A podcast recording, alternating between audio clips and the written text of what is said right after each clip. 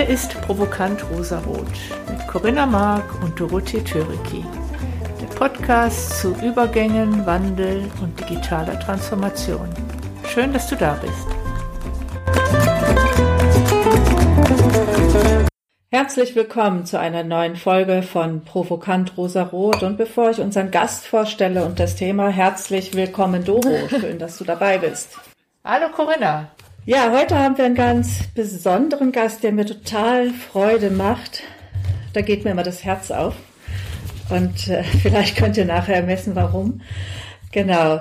Aufgewachsen ja. im Rheinland, hätte ich jetzt eigentlich nie vermutet, hat sie mir aber nebenbei mal so gesteckt. Aber genau, was mich, glaube ich, am meisten an ihr fasziniert hat oder wo ich so gemerkt habe, ah, das macht einen Unterschied. Sie hat einen interdisziplinären Studiengang gemacht. Sie hat Gesellschafts- und Wirtschaftskommunikation studiert an der Freien Hochschule in Berlin und normalerweise rede ich hier nicht über Werdegänge von irgendjemanden, aber ich glaube, das ist ein interessantes Phänomen, weil es einfach schon mal was andeutet, nämlich eine gewisse Offenheit.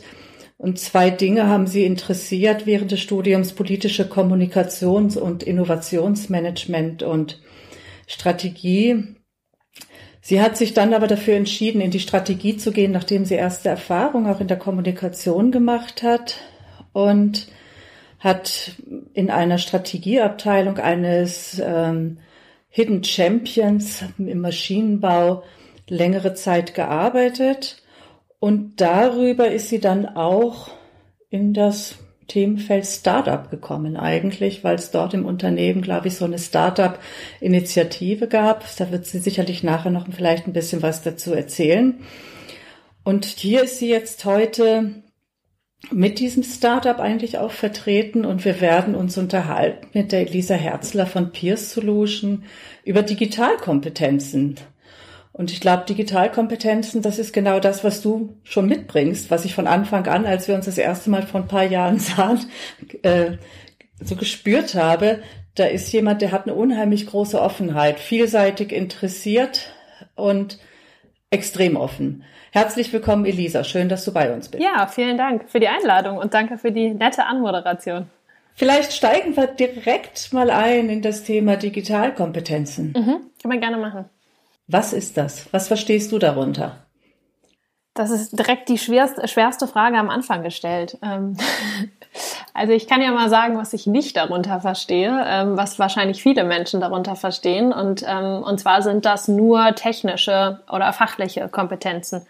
Viele Menschen, wenn sie an Digitalisierung denken, denken, glaube ich, an Programmierung, Apps, äh, das Internet im weitesten Sinne. Und wenn wir von Digitalkompetenzen sprechen, denken wir das Ganze ein bisschen größer, und zwar die Einführung von Digitalisierung zum Beispiel in einem Unternehmen.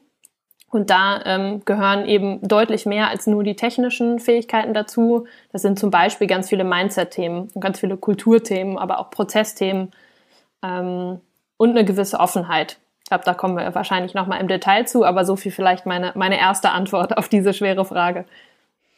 Ja, da erzähle ich vielleicht so eine ganz persönliche Geschichte, wie die Dore und ich uns kennengelernt haben. Das haben wir schon an verschiedenen Stellen deutlich gemacht hier im Podcast, nämlich beim Working Out Loud Circle. Und sie hat mir irgendwie gesagt, und ich habe sie nicht verstanden, was sie meinte, du hast ein Digital Mindset. Und das ist toll, weil ähm, die ganzen Techniker, die müssen sich das mühsam an, aneignen und du hast das und ich habe sie überhaupt nicht verstanden. Und Doro, du beschäftigst dich schon wahnsinnig lange mit dem Thema Digitalisierung, Digital Mindset. Vielleicht, was ist dein, was ist, was verbirgt sich für dich dahinter? Digitalkompetenzen, Digital Mindset? Wenn ich es ganz knapp beantworten müsste, würde ich sagen, an erster Stelle eine Offenheit generell gegenüber neuen Themen Offenheit gegenüber dem, was mich selber beschäftigt, also im Sinne von Wissen teilen und im Sinne von offen auf, auf jede Art von Menschen zugehen, in der Sichtweise, dass jeder Mensch mir helfen kann, neue Erkenntnisse zu gewinnen. Das ist der Unterschied dann auch zwischen Geschäftskontakt und Netzwerk. Für mich ist erstmal der Mensch als solcher ganz interessant, ohne dass ich von vornherein weiß, ob ich mit dem Geschäfte machen werde oder nicht.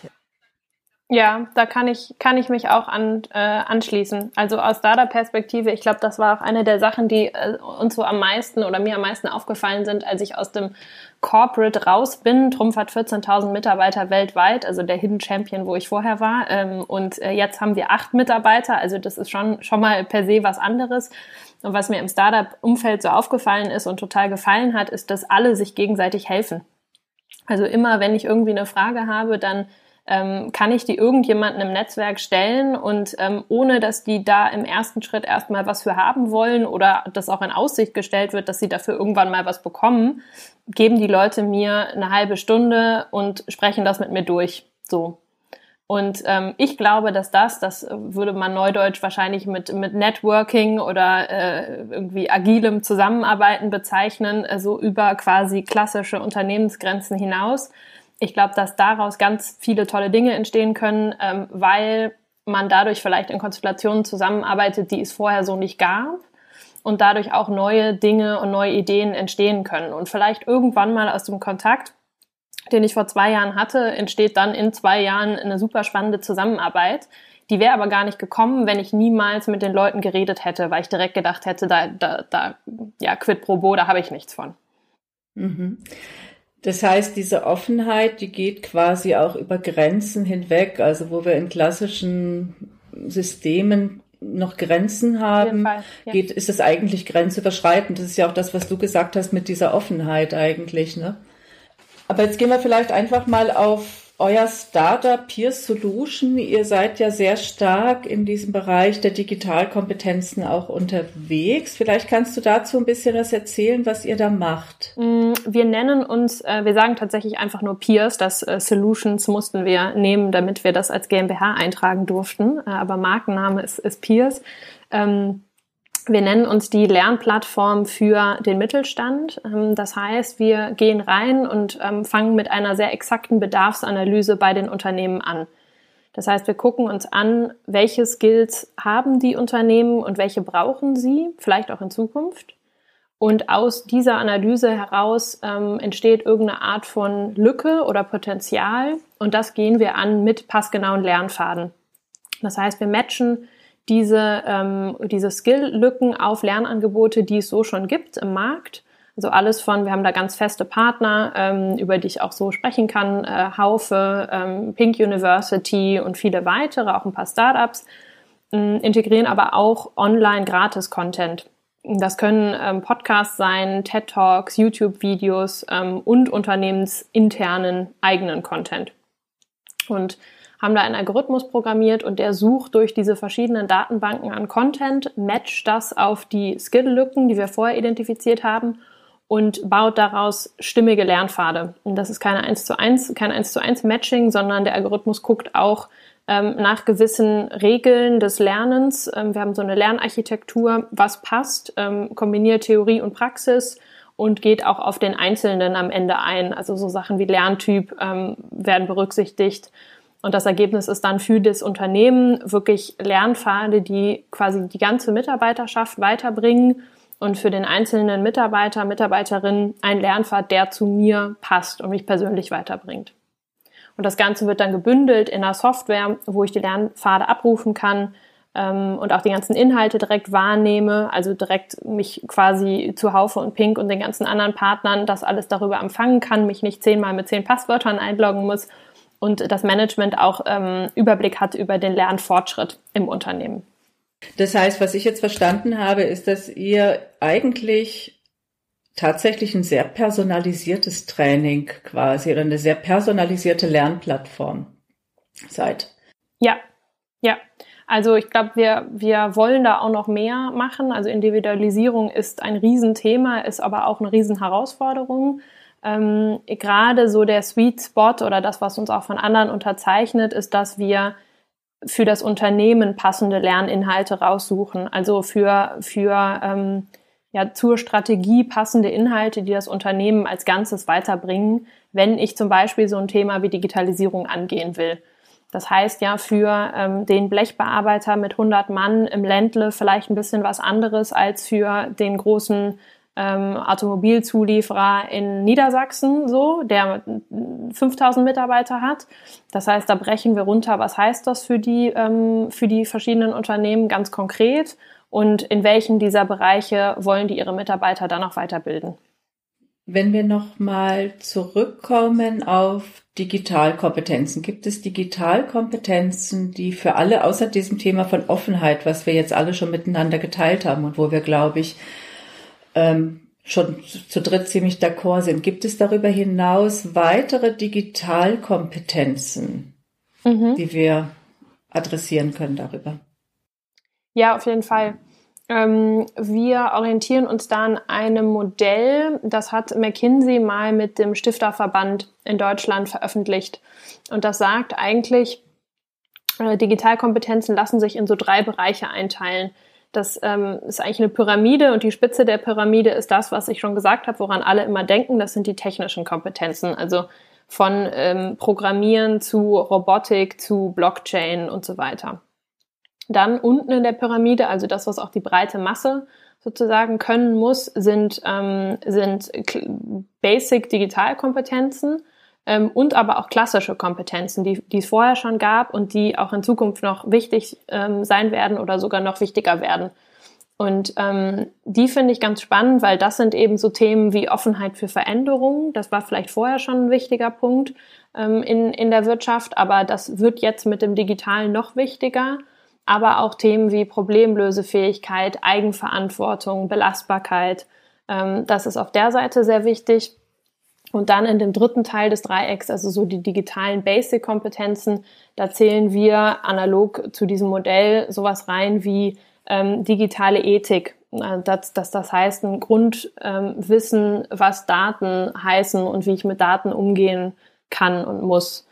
Ähm, aber auch sowas wie digitale Interaktion oder Kollaboration, ähm, digitales Lernen gehört da auch rein, ähm, weil Digitalisierung gibt's noch nicht so lange und ähm, das wird jetzt auch nicht plötzlich aufhören und fertig sein, sondern da muss ich auch kontinuierlich einfach dranbleiben, so, damit mein Wissen nicht veraltet.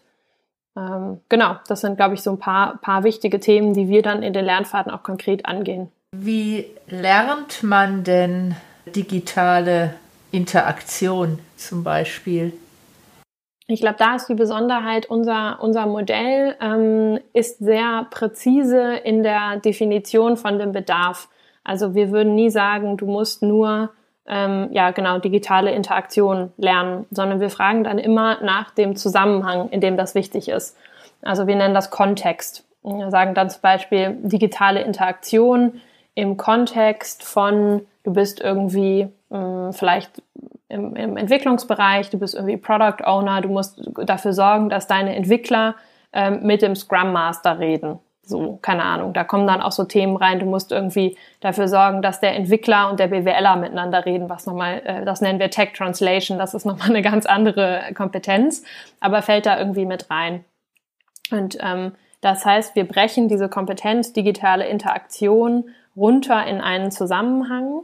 Ähm, zum Beispiel im Zusammenhang agiles Arbeiten, ähm, im Zusammenhang Kommunikation zwischen Product Owner und, und Entwicklerteam. So. Und das machen wir, weil die Lerninhalte auf der anderen Seite auch genauso spezifisch sind und weil da auf dieser Ebene das Matching ähm, vom Algorithmus stattfindet.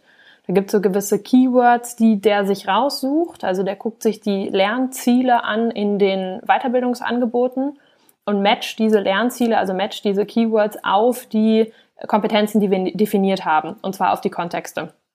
Und sucht dann halt nicht ein allgemeines Blabla-Thema, äh, zum, zum Thema inter, äh, interaktive ähm, Kollaboration raus, ähm, sondern sucht halt Kommunikation zwischen Product Owner und Entwicklerteam. Ähm, wie äh, kann ich den agilen Prozess äh, beschreiben und definieren? Ähm, und so weiter. Also ganz viele kleine Einheiten, die dann halt sehr spezifisch die Fähigkeiten dabei bringen raus. Also das verstehe ich jetzt, weil meine Frage bezog sich ja quasi auf die Ebene zwei digitale mhm. Interaktion. Es gibt mhm. ja noch unterhalb der Pyramide sowas wie Offenheit für Veränderung. Ist das nicht etwas sehr Allgemeines? Das ist meine erste Frage. Mhm. Äh, und die zweite Frage ist, wie kann ich denn Offenheit lernen? Ist das könnte das nicht auch was sein, was genetisch in mir verankert ist? Entweder ich bin offen oder zu? Also wir unterscheiden zwischen Charaktereigenschaften und Kompetenzen. Ich glaube, das war auch ein bisschen dein Punkt, genetisch lernen. Ähm, ich glaube, es gibt schon Menschen, die per se vielleicht offener sind und weniger offen sind. Da kann Corinna sicher mehr zu sagen als ich. Ähm, ich weiß nicht, woran das immer liegt. Aber wir können mit unserer Lösung natürlich nur in Anführungsstrichen die Ebene Kompetenzen ansprechen. Und das machen wir, hm, indem wir sagen, wir stellen nicht nur einzelne Lernangebote zur Verfügung, sondern wir begleiten den gesamten Prozess von der Bedarfsanalyse zu dem Wissen, was oft theoretisch ist, was gelernt wird, bis zur Implementierung und auch Anwendung wirklich im Arbeitsalltag mit unserer Plattform. Weil klar ist, ein E-Learning wird dir nicht Offenheit für Veränderungen beibringen. So, da braucht es viele kleine ähm, Interaktionen, die immer wieder ähm, bei dem Thema ansetzen. Und genau, vielleicht um das mal ein bisschen, bisschen äh, konkreter zu machen, ähm, ich glaube, dass wir, dass es so verschiedene Ebenen gibt, die wichtig sind, ähm, um so ein, das ist ja eigentlich ein klassisches Change-Thema beizubringen ähm, ich muss irgendwie, ich muss erstmal verstanden haben, warum ich mich überhaupt weiterentwickeln muss. So, also irgendwie Einsicht, Bedarf erkennen. Ähm, das schaffen wir einerseits darüber, dass wir überhaupt von dem Unternehmen reingeholt werden. Das heißt, wir, der Chef hat irgendwie beschlossen, wir haben hier ein Leitbild Digitalisierung und das wollen wir gemeinsam umsetzen, sonst würden wir Peers gar nicht reinholen. Ähm, und zweitens, indem wir der Person zeigen, du als Product Owner stehst irgendwie da, alle anderen Product Owner stehen irgendwie da. Also vielleicht wirst du dadurch inspiriert, dass du auch da dich weiterentwickeln möchtest oder du erkennst selber, du hast einen Bedarf. Ähm, und dadurch wird so dieses, dieses, dieser erste Teil äh, angegangen, dass du überhaupt einen Bedarf erkennst. Also Need, Einsicht zur, zur Veränderung ist irgendwie gegeben. Genau, und dann gibt's noch ein paar andere Ebenen, aber ich will nicht zu viel vorweggreifen an der Stelle. Ich würde da vielleicht auch noch mal ganz kurz Bezug aufnehmen. Du hast jetzt differenziert zwischen Charaktereigenschaften und Kompetenzen. Und ähm, wenn ich so dran gehe an diese Themenstellung, dann versuche ich immer erstmal sehr offen zu sein, weil Verhalten ja durch Kontexte geprägt wird. Also ich glaube, das ist eine ganz, ganz wesentliche Erkenntnis. Wir haben natürlich im Sprachgebrauch ganz häufig so eine Idee von jemand ist so. Aber niemand ist so, sondern er zeigt in einem Kontext ein gewisses Verhalten. Und was wir ja versuchen oder was ich jetzt in der systemischen Beratung versuche in Change-Prozessen ist, so den Kontext der Gestalt zu verändern, dass ich auch Verhalten, also dass ich eine Einladung ausspreche, dass Verhalten sich ändern kann. Ja. Also das ist doch mal eine andere Herangehensweise daran. Ähm, aber das sind einfach unterschiedliche Zugänge. Wenn ihr natürlich über so Lernplattformen arbeitet, dann müsst ihr natürlich ganz anders arbeiten, als ich das tun kann, wenn ich in der Workshop-Moderation bin oder im Seminarangebot bin oder im Einzelcoaching gerade bin aber in der Grundhaltung. Und ich glaube, das ist eine zutiefst digitale Grundhaltung, weil sie nämlich auch offen ist und einlädt für Veränderung, ist meine Haltung. Jeder zeigt in einem gewissen Kontext ein gewisses Verhalten. Und wenn ich das Verhalten versuchen will zu verändern oder wenn das Verhalten nicht sinnvoll ist für einen Veränderungsprozess, dann versuche ich den Kontext dahingehend zu gestalten, dass ich das Verhalten auch ändern kann. Ich, ich glaube, das ist total wichtig. Das zeigt aber auch, dass sich der Kontext ähm, für den Mitarbeiter sichtbar verändern muss, damit er angeregt wird, sich zu verändern. Korrekt. Und ähm, da, genau. wir sagen den Führungskräften immer, ihr müsst da auch ein Stück weit Vorbild sein. Also diesen Change oder dieses ja. Zielbild oder was auch immer ihr erreichen wollt, auch irgendwie zeigen, vorleben, sichtbar machen, ja, hier hat sich wirklich was geändert. Also ich kann nicht auf der einen Seite sagen, ja. ja. Digitalisierung heißt experimentieren und auf der anderen Seite bei jedem Fehler irgendwie das Gehalt runterstufen. Also das passt dann auch nicht zusammen. Dann wird der Mitarbeiter, glaube ich, nicht zur, Ver zur Verhaltensänderung genau. ähm, angeregt. Ja, natürlich, das ist sehr inkonsistent eigentlich. Aber ich glaube, Doro, wir hatten uns kürzlich über etwas unterhalten. Ich glaube, das war der, war das Basorg, dieser äh, holländische Pflegedienst. Bürzorg. Mhm. Bootsorg heißen die, genau, das kannst du viel besser sagen. Die haben doch so etwas, dass wenn die was Neues einführen wollen, dass sie sich beispielsweise Feedback holen. Ne? Das ist ja eine Regel eigentlich. Die haben nur eine einzige Regel, genau. Also das ist ein niederländischer Pflegedienst, äh, mittlerweile eine Ikone der Selbstorganisation mit über 10.000 Mitarbeitern ohne einen einzigen Manager. Und ähm, die arbeiten halt auch immer in den, in der klassischen agilen Teamgröße von vier bis sechs Menschen. Die können im Grunde in, in dem Viertel, in dem sie arbeiten, sich die Patienten komplett selber zuweisen und wann und wie sie die behandeln, bleibt ihnen überlassen und die machen ganz viel Neues, indem sie oft auch, äh, wenn sie merken, da gibt's Konflikte mit, mit den Kindern, dann rufen die bei den Kindern an und so weiter. Und jedenfalls der Geschäftsführer hat gesagt, ihr könnt, im Grunde habt ihr freie Hand, was ihr macht. Aber bevor ihr etwas Neues macht, holt euch bitte Feedback ein von euren Kollegen. Wenn alle dagegen sind, heißt das nicht, dass ihr es trotzdem nicht machen sollt. Ihr könnt es dann immer noch machen. Aber wichtig ist, dass ihr ein einmal andere Perspektiven gehört habt und damit euch auseinandergesetzt habt. Äh, und wenn ihr danach immer noch glaubt, das, was ihr machen wollt, ist sinnvoll, obwohl viele andere anderer Meinung sind, dann macht es. Aber einmal durch so eine Schleife gehen und sich dem mal aussetzen, ähm, sich mit einer anderen Sichtweise auseinandersetzen zu müssen. Und das finde ich extrem gut. Ähm, was finde ich nebenbei auch noch ein Lernen beinhaltet, dass ich es einfach lerne, mich konstruktiv mit anderen Sichtweisen, mit Menschen, die eine andere Sichtweise als ich selber habe, mich mit denen konstruktiv auseinanderzusetzen. Finde ich total, finde ich total schön. Ähm, das erinnert mich so ein bisschen an meine, meine eigene Lernreise jetzt äh, von Corporate zum Startup, glaube ich, ähm, weil ich habe vorher ja in der Strategieabteilung gearbeitet und da hatte ich viele Kollegen, die so Ex-Berater waren, also McKinseys, BCGler und die haben eigentlich die Ansicht, es gibt ein Problem und du kommst mit mir nicht zu einem Problem, sondern du kommst mit mir zu einer Lösung, mit einer Lösung. Also so als Führungskraft war das immer die Haltung. So, ich habe nie einfach nur ein Problem ähm, mitgebracht, sondern hatte dann mindestens schon am besten drei Ansätze, damit man den besten auswählen kann. Und dann bin ich ein Startup und ich habe versucht, es darauf zu übertragen. Und das hat nicht funktioniert, weil wenn ich ein fundamental neues Problem habe, was vorher noch nie so jemand gelöst hat, dann kann ich nicht den Anspruch haben, ähm, schon einen Ansatz von der Lösung zu haben. Das hat mich total fertig gemacht. Ich habe mich äh, da sehr unter Druck gesetzt, weil ich das Gefühl hatte, ich darf nicht mit Problemen irgendwo hingehen, ähm, schon gar nicht als Führungskraft zu meinem eigenen Team und sagen, so sieht's aus, jetzt brainstormen wir mal und entwickeln zusammen eine Lösung. Genau, genau. Und, und ähm, irgendwie auch seinen eigenen Stolz und was auch immer irgendwie herunterschlucken und sagen, ich weiß es nicht und ich bin jetzt wirklich offen, mir mich dem auszusetzen und mir das auch erstmal anzuhören und das Problem genau zu verstehen und dann erst anzufangen zu versuchen, eine Lösung zu entwickeln. Das fand ich irgendwie.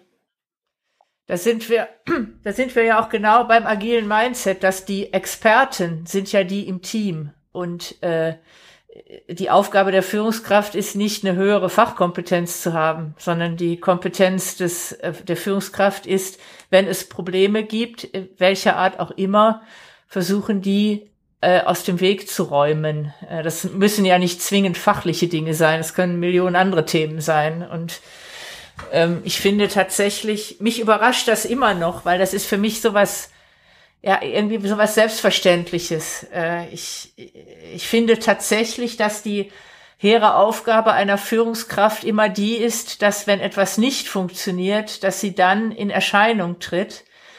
Aber zu erwarten, dass eine Führungskraft mehr weiß als ich oder als das Team, finde ich generell schwierig. Ja, total. Aber ist aber lange Zeit die Praxis. Genau, also ich glaube, das ist total schwierig, weil in, den, in meinen Kundenunternehmen sehe ich ja, dass immer der beste Ingenieur befördert wurde, bis er nicht mehr Ingenieur sein durfte. Und das ist genau das Problem. Das heißt ja nicht, dass der führen kann, nur weil er eine super Ganz genau. Fachkraft genau. ist. Und es heißt auch nicht, dass er führen will. Es war halt lange Zeit einfach nur keine, gab es, also es gab ja kaum Unternehmen, wo es Fachkarrieren gab. Wenn du Karriere machen wolltest, gab es nur die Führungskarriere. Und da haben wir ja jetzt, sage ich mal, immer noch die ganzen Ausläufer davon. Ja. Aber das ist sicherlich das Novum jetzt auch in dieser Zeit, diese Offenheit zu haben und Doro, auch wenn du jetzt schon ganz lange dieses Bild hast, aber wenn wir uns tatsächlich in den Kontexten da draußen umschauen, dann haben wir häufig natürlich auch mit Führungskräften zu tun und die, sie haben auch wirklich ähm, meinen ganzen Respekt dafür, ja, dass sie halt im Endeffekt wirklich versucht haben, über das Wissen zu agieren und sich damit einfach auch ein Stück weit ähm, ja, überfordert haben. Wir können einfach, wenn wir mit neuen Fragestellungen konfrontiert sind, dann können wir das ja eigentlich gar nicht wissen. Wir müssen uns für Schritt für Schritt nähern. Ich hatte neulich auf LinkedIn gab es mal einen, der geschrieben hatte, die klassische Unternehmensberatung ist tot.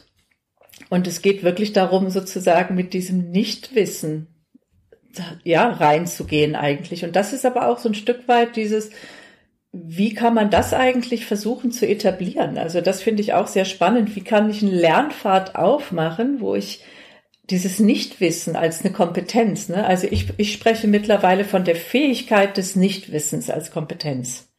Das ist für mich wirklich eine ganz großartige Kompetenz, die Fähigkeit zu haben, es nicht zu wissen.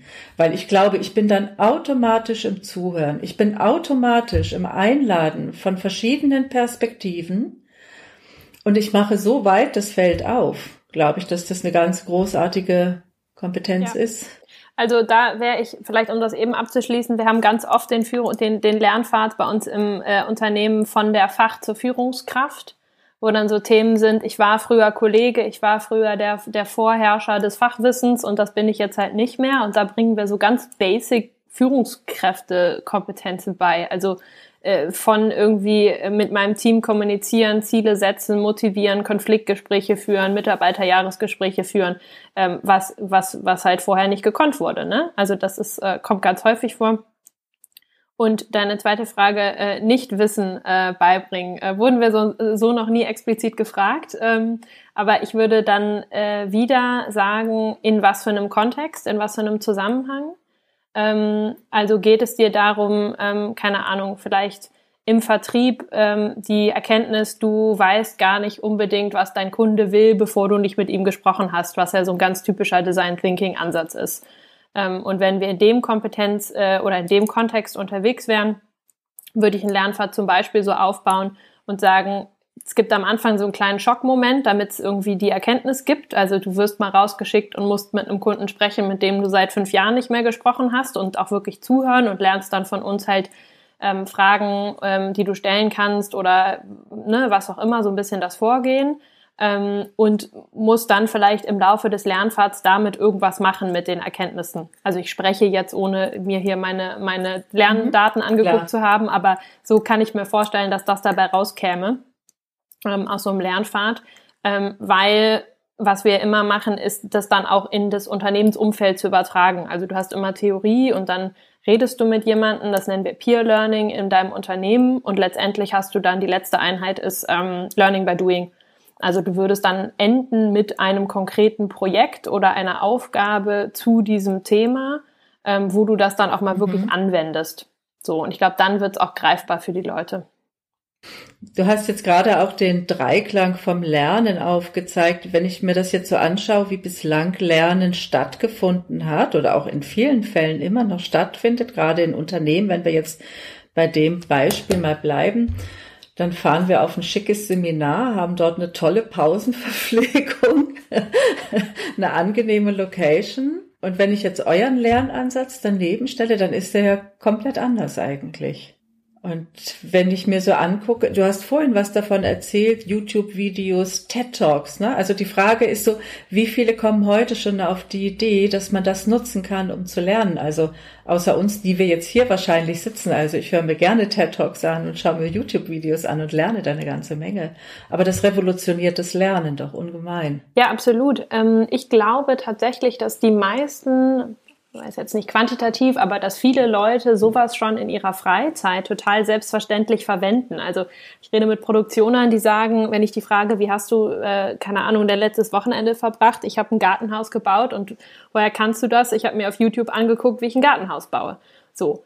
Das heißt, in der, im Privaten machen das die Leute, aber im Job ist die Mentalität eine ganz andere. Ähm, so wir bezeichnen das manchmal so ein bisschen als so eine Buffethaltung ich sitze da an meinem Arbeitsplatz und ich erwarte, dass ähm, die HR-Abteilung mir irgendwie da tolle Sachen serviert, die dann zu mir passen und am besten mich zu meinem nächsten Karriereschritt bringen. So, das ist immer so Weiterbildung, wofür? Ja, damit ich dann aufsteige. Und ich glaube, dass diese Haltung erstens nicht funktioniert, weil, wie du schon gesagt hast, Corinna, es wollen gar nicht alle aufsteigen und Karriere muss ja nicht immer nur hoch, das kann ja auch zur Seite heißen ähm, oder Umschulung, ne? ich mache was ganz anderes. Und ich glaube, dass Lernen ähm, viel besser funktioniert, wenn das kleine Teile sind, die immer mal wiederkommen und so ein bisschen den Alltag disruptieren und nicht dieses, ich bin zweimal im Jahr zwei Tage weg und dann höre ich nie wieder was von dem Thema. Das ist eigentlich der Ansatz vom lebenslangen Lernen. eigentlich dieser Ansatz von täglichen Lernen. ja. ja. Ich ja. frage mich auch gerade, ich habe gerade so überlegt, ich war ja auch mal in so einem festen Anstellungsverhältnis und äh, ich weiß gar nicht, ob es YouTube damals schon gab, muss ich ganz ehrlich sagen, aber ich überlege mir gerade, wie das gewesen wäre, wenn ich da gesessen hätte und ein YouTube-Video angeschaut hätte, was die Leute gesagt hätten um mich herum. das ist gerade so eine witzige Idee, die ich habe. Ich glaube, das wäre ziemlich unverständlich gewesen. Ja, das ist immer noch so leider in manchen Unternehmen. Also, dass, äh, dass Videos gucken auch Lernen sein kann und dass man das in der Arbeitszeit machen darf, ist für viele noch total revolutionär. Und deswegen sagen wir auch, die Führungskraft, ähm, die das Projekt bei uns häufig sponsert, soll sich auch mal selber in den Gang setzen und quasi einen ein Video gucken, sei es YouTube oder sei es ein E-Learning, damit die anderen sehen, das ist auch Arbeit. Das ist total wichtig. Ja, also ich glaube, dass, dass, ähm, da, dass das nur so passieren kann, wenn du halt ähm, ja diese ganzen verschiedenen Formate irgendwie da auch mit, mit berücksichtigst. Aber das ist ja jetzt total spannend, was du gerade sagst. Ne? Also wir können uns ja sozusagen Kompetenzen selber erwerben, wenn wir wief genug sind, sozusagen herauszufinden, was hören wir uns dafür an. Wenn ich jetzt an HR denke, wie muss ich denn dann eigentlich künftig auch die Rolle von HR verändern? Weil mhm. stell dir vor, ich habe ein YouTube-Video geschaut, da kriege ich jetzt kein Zertifikat ausgespuckt, dass ich jetzt das gelernt habe. Wie mache ich das denn eigentlich? Was, welche Rolle hat HR oder wie, wie verändert sich das? Mhm. Also ich glaube, dass HR auf der einen Seite eine, eine wichtige Rolle bekommt als, als Begleiter, als Berater von Fachbereichen, was total anspruchsvoll ist, weil sie zum Beispiel uns, also unsere Plattform zur Verfügung stellen und die Führungskräfte durch diesen Change-Prozess von der Analyse, was braucht ihr eigentlich, bis zu letztendlich, wie funktioniert denn die Software, lernen die Leute, das Ganze nachhalten, begleiten müssen. Ähm, ich glaube, HR muss nicht mehr, weil da wird die Digitalisierung den Job ein Stück weit auch disruptieren. Inhalte recherchieren und ähm, Trainer bewerten und auswählen und da Verträge schließen. Also ich glaube, ganz viel manuelle Arbeit fällt dadurch weg. Es gab mal so eine Studie von ähm, Udemy, war das, glaube ich, was Learning and Development Leute machen. Und wir haben aus der Studie entnommen, dass wir eigentlich 75 Prozent der Zeit ähm, ersetzen können. Und das heißt ja, dass ähm, die anderen 25 Prozent viel besser gefüllt werden können. Weil ich glaube, es ist nicht so, dass äh, HR-Leute am Ende arbeitslos werden. Ganz im Gegenteil, die, die Arbeit ist viel zu viel. Du kannst von keiner HR-Person der Welt verlangen, dass die sich alle Podcasts anhört und dann sagt, und der passt zu dem Mitarbeiter. Wie soll das denn funktionieren? Die müssen da sich Hilfe über technische Systeme holen. Ist das nicht sowieso auch von der Denke her ein bisschen anmaßend, dass HR sagt, das ist gut für den? Ist es nicht, ist, kann ich nicht selber am besten beurteilen, was gut für mich ist? Das sagt HR mir auch. Die sagen auch, das können wir doch gar nicht. Aber das war ganz lange die Erwartungshaltung von, von Unternehmen, dass HR die Inhalte für das Unternehmen beschafft. Und auf einer gewissen Ebene, wenn es um irgendwie, wir müssen die Werte beibringen, die unser Unternehmen vertritt, geht das sicher auch. Ähm, Wenn es um fachliche Kompetenzen geht, dann machen das immer noch oder nach wie vor ganz oft Führungskräfte, die sagen, hier, mein Mitarbeiter will irgendwie Maschinenbedienung XYZ lernen, liebes HR, bucht mir dazu mal was. Ähm, und dann wird HR eigentlich so ein bisschen degradiert zu der Ermitt Vermittlerrolle, die dann halt das richtige Training sucht und das dann halt bucht und im System irgendwie festlegt. Aber das ist ja total langweilig, das macht ja keiner gerne. Und muss man auch nicht machen. Also genau dafür gibt's ja so, so Programme wie wir oder auch andere. Aber wir haben es jetzt gerade vorhin auch gehabt. Du hast gesagt, es gibt so eine Buffethaltung. Das ist ja auch ein schöner Begriff, Buffethaltung. Ich suche mir da was aus oder so eine Konsumhaltung, ja. Aber eigentlich, was sich ja auch dahinter verbirgt, ist ja, dass der Mitarbeitende, die Mitarbeitenden quasi die Verantwortung für ihr Lernen auch selber übernehmen. Ja, und natürlich braucht es ja immer diese Passung. Also wenn ich in einem Organisationskontext bin, dann gibt es eine gewisse strategische Ausrichtung. Dazu brauche ich gewisse Skills, Kompetenzen, wie immer ich das jetzt auch gerade alles nenne. Und in die Richtung geht's. Und daneben aber auch viel mehr noch Gewicht darauf legen, wohin will sich denn Mitarbeiter selber entwickeln eigentlich. Also Eigenverantwortung ist, glaube ich, vielleicht auch ein ganz wesentliches Prinzip von der digitalen Welt. Ja. Ja. Und gucken, wo ist die Passgenauigkeit. Ja. Ich glaube, Eigenverantwortung ja, aber Überforderung nein. Ja, genau. Also das, das andere Extrem sind heute Lernplattformen, wo ich mich einlogge und 10.000 Angebote auf Abruf verfügbar habe dann passiert so ein bisschen der Netflix-Moment. Ich äh, suche eine Dreiviertelstunde lang einen Film und versuche mich vielleicht auch noch mit jemandem zu einigen, welchen Film wir denn jetzt gucken. Und in der Dreiviertelstunde hätte ich auch längst schon mal irgendwas gucken können. So, ähm, das hören wir auch oft von Kunden, dass die sagen, das ist bei diesen Plattformen, das ist einfach total überwältigend. Wie soll ich denn feststellen, was dafür jetzt für mich gut ist? Und von den 20 äh, E-Learnings zum Thema Projektmanagement, welche ist denn die richtige für mich? So. Klammer auf, dann muss ich überhaupt wissen, dass ich Projektmanagement lernen will, Klammer zu. Das heißt, ich glaube, die Mischung da aus, wir nennen das immer Push und Pull, ähm, Push von Unternehmen gegeben, von der Führungskraft abgeleitet, am besten von der Unternehmensstrategie. Was brauchen wir von dir, lieber Mitarbeiter, Mitarbeiterin? Was sollst du als nächstes lernen? Und Pull vom Mitarbeiter, was möchte ich lernen? Was gibt es überhaupt für eine Auswahl, was lernen denn andere in meinem Job? Das ist ja was, was wir auch überhaupt mal transparent machen. Was lernen andere Product Owner in anderen Unternehmen, um sich da auch so ein bisschen inspirieren zu lassen? Ich glaube, dieses Push und Pull ist, ähm, ist, da, ist da für uns jedenfalls der richtige Weg, damit umzugehen. Wunderbarer Ansatz. Ich hatte ja jetzt eben schon mal darauf hingewiesen, Jetzt, wenn man euch bucht, vermutlich, Piers, dann bekommen die Mitarbeitenden wahrscheinlich ein Zertifikat am Ende, wenn sie da so Lernpfade ja. absolviert mhm. haben. Jetzt haben wir ja darüber gesprochen, dass man natürlich auch einfach so lernen kann. Und du hast das schöne Beispiel gebracht. Ich habe am Wochenende das Gartenhaus gebaut und das habe ich mir in YouTube angeschaut. Da findet ja auch ein Lernen statt. Jetzt gibt's ja eine Reihe von Leuten, die lernen eigentlich da draußen sowieso schon ganz viel, weil sie sich einfach doch das ein oder andere anschauen und sehr wissbegierig sind ähm, und da gibt's ja keine Zertifikate. Die sind aber, glaube ich, heute schon noch wichtig in unserer Welt. Oder wie seht ihr das? Ja, das sehen wir auch so. Also gerade in der Industrie, in der wir unterwegs sind, ähm, ist, ist das noch wichtig und deswegen äh, ja, benutzen wir auch Zertifikate. Also wir bekommen die ganz automatisch von unseren Lernpartnern, ähm, wenn eben da alles, was so ein bisschen formalisierter ist, abgeschlossen wurde und die bekommen dann die Mitarbeiter auch und können die sich quasi äh, äh visibel machen. Ähm, ist auch manchmal wichtig für den Nachweis, wenn es um so gesetzlich vorgeschriebene Schulungen geht wie Arbeitssicherheit, dann muss ich da einen Nachweis haben, eine Dokumentation. Ähm, die ganzen anderen Themen, ähm, die YouTube-Videos und TED-Talks und so weiter, da bekomme ich natürlich kein Zertifikat. Es bekommt aber bei uns doch eine erhöhte Sichtbarkeit und Wichtigkeit, weil es als Teil des Lernpfads da ist und weil ich als Mitarbeiter das auf der gleichen Ebene quasi bearbeite und abhake und die Führungskraft das auch sieht wie ein E-Learning. Und dadurch ist es schon quasi visuell wichtiger, als wenn ich das jetzt einfach so in meiner Freizeit mache und alle sehen auch, dass ich das jetzt gemacht habe. So. Man könnte natürlich darüber nachdenken, machen wir auch da noch mehr so Gamification-Sachen zu machen und man gewinnt irgendwie Punkte oder sammelt irgendwie ähm, keine Ahnung, so Badges oder so. Ähm, da, da experimentieren wir auch viel rum, aber ich glaube, da, ja, da haben wir auch noch nicht den, den heiligen Gral der Lösung gefunden für.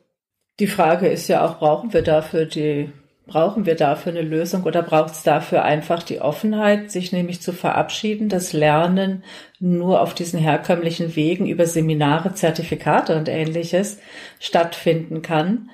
Ähm, ich bin immer wieder ja auch sozusagen in Karriereberatungsprozessen involviert und ähm, da ist ja auch mal die Frage, wie stelle ich denn die Kompetenzen dar? Und ich glaube, das ist einfach ganz wichtig, dass auch HR lernt, für nicht für alles und jedes ein Zertifikat, aber gewisserweise so eine ich glaube, die brauchen vielleicht auch andere Filter, um wahrzunehmen, was sind denn da tatsächlich an, an Kompetenzen schon da, ja. Ja, ich glaube, HR ist da auch, da sind wir wieder bei der Rolle, so eine Art Enabler. Ich stelle die Plattform zur Verfügung und ganz viel Inhalt und dann gebe ich irgendwie die wichtigen Dinge vom Unternehmen vor und, ähm, und sorge dafür dann, dass es eine, eine Art von Lern-Community gibt, in der die Mitarbeiter selber auch Sachen sich raussuchen dürfen. Aber ich muss auch nicht den Anspruch haben, dass ich den kompletten Prozess von Anfang bis Ende überwache und irgendwie alles auch mitbekomme, ähm, weil warum? Also wenn ich die Leute motiviert habe, dass die lernen wollen, das meine ich so mit Lerncommunity und den, das irgendwie denen erleichtere, indem ich sage, es ist okay, in der Arbeitszeit zu lernen und hier sind, ist eine Plattform, wo es ganz viele tolle Inhalte gibt, dann, ähm, dann muss ich das HR-Bereich vielleicht gar nicht alles nachvollziehen können. Ich habe ja selber einige Jahre gelebtes Leben mit diesen Learning-Plattformen hinter mir und ich kenne auch dieses, du musst, äh, also wir haben jetzt eine, eine Learning-Initiative in diesem Unternehmen und du musst äh, so und so viel Stunden Lernen nachgewiesen haben. Und da gibt's dann genau diese Plattform, von denen du auch gesprochen hast. Und ähm, ja, man, man kriegt da die Stunden zusammen. Äh, was ist mir davon in Erinnerung geblieben? Null. Wirklich nichts. Und weil, weil es ist halt was, wo ich weiß, ich muss das machen. Ähm, und ja, das war's dann. Ähm, und eigentlich die sinnvollen, also die, wenn ich sage, was war denn, wenn ich so auf mein langes Berufsleben zurückblicke, was war denn eine Weiterbildung, wo ich sage, boah, die war toll, die ist mir, die hat mir wirklich was gebracht. Das waren im Grunde immer nur Dinge, die ich, wo ich selber gesagt habe, da ist das und das, die Veranstaltung, die Schulung, was auch immer das ist. Ähm, und da möchte ich gerne hin. Ich muss tatsächlich auch sagen, ja, es gibt gute Online-Inhalte, aber ich finde das sehr schwierig. Äh, dass, ich glaube, das ist eine Mischung. Äh, jedenfalls, was ist das? Die konkrete Frage, die ich stellen würde, ist, ähm, wie geht ihr damit um?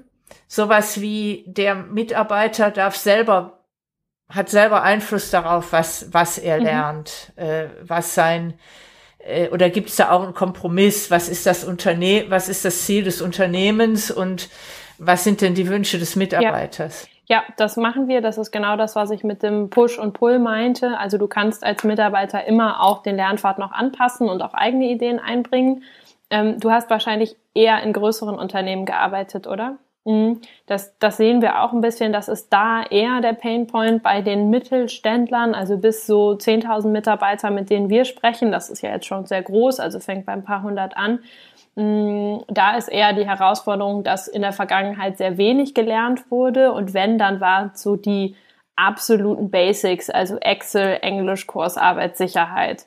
Das heißt, die Mitarbeiter sind froh, dass überhaupt mal wieder was gemacht wird und dass das dann auch noch relevant ist, was da passiert, was wir über dieses Matching schaffen. Ähm, aber was unser Ansatz ist, was vielleicht auch dir damals geholfen hätte, ist, ähm, wie kommst du denn auf so coole Veranstaltungen oder auf coole Paper, die du irgendwie liest? Wahrscheinlich ja durchs Netzwerk, ne? Man guckt, browst durchs LinkedIn und da wird einem was vorgeschlagen. Und das sind ja auch ähm, nur Empfehlungsalgorithmen die irgendwie dich, ähm, dich identifizieren und äh, kategorisieren und dann sagen, naja, zu Doro scheint das und das zu passen, das kommt jetzt in der Timeline. Ähm, so ein bisschen so funktioniert das bei uns auch. Also unser Anspruch ist, dass wir dir dann auch zunehmend Dinge vorschlagen, die für dich passen, weil die halt eben andere Product Owner, um bei meinem Beispiel zu bleiben, gelesen und hoch bewertet haben. Wenn ich jetzt sehe, das ist ja wirklich also über E-Learning reden wir ja schon eine ganze Weile. Das sind, sage ich mal, Dinge, die bislang in Präsenz waren. Ähm, also es waren so die zarten Beginne von E-Learning, sind dann online, haben online stattgefunden eigentlich. Wenn ich jetzt anschaue, was ihr macht, und wir hatten schon mal jemanden da, der auch mit einer Lernplattform arbeitete, dann würde ich ja mal sagen, das revolutioniert ja ziemlich diesen ganzen Weiterbildungsmarkt eigentlich. Das hoffe ich. Das ist unser Ziel. ähm, und äh, was mir daran natürlich total gut gefällt, ist, dass ich ja auch so diese Möglichkeit dieser Individualisierung habe und dass ich sehr, sehr zielgenau eigentlich arbeiten kann und Anreize geben kann. Ähm, mhm. Da könnte ich jetzt schon wieder, ich würde jetzt nämlich gerne mal so diesen Schwenk machen, was bedeutet eigentlich diese digitale Welt, wenn wir so mal in, auf die Gesellschaft schauen eigentlich, ne? Dieses mhm. Revolutionieren von althergebrachten Geschäftsmodellen, ne? Was passiert mit den ganzen Trainern und so weiter, die jetzt eigentlich gewohnt sind, immer wieder, was weiß ich, die werden Mitte des Jahres gebucht für das ganze nächste Jahr und haben dann ihren Terminkalender schon voll die braucht's ja dann gar nicht mehr in dieser Masse wahrscheinlich und ganz anders. Und da gibt es einfach Veränderungen in der Gesellschaft. Ja, also die Trainer, würde ich sagen, braucht es bei uns schon noch, weil wir machen, wir stellen ja nicht unseren eigenen Content zur Verfügung, sondern wir arbeiten mit genau solchen Trainer-Netzwerken zum Beispiel zusammen.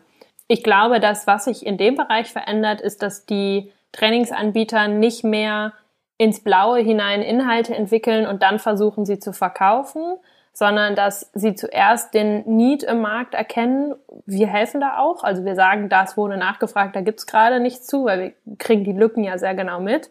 Und dafür wird dann ein Inhalt entwickelt.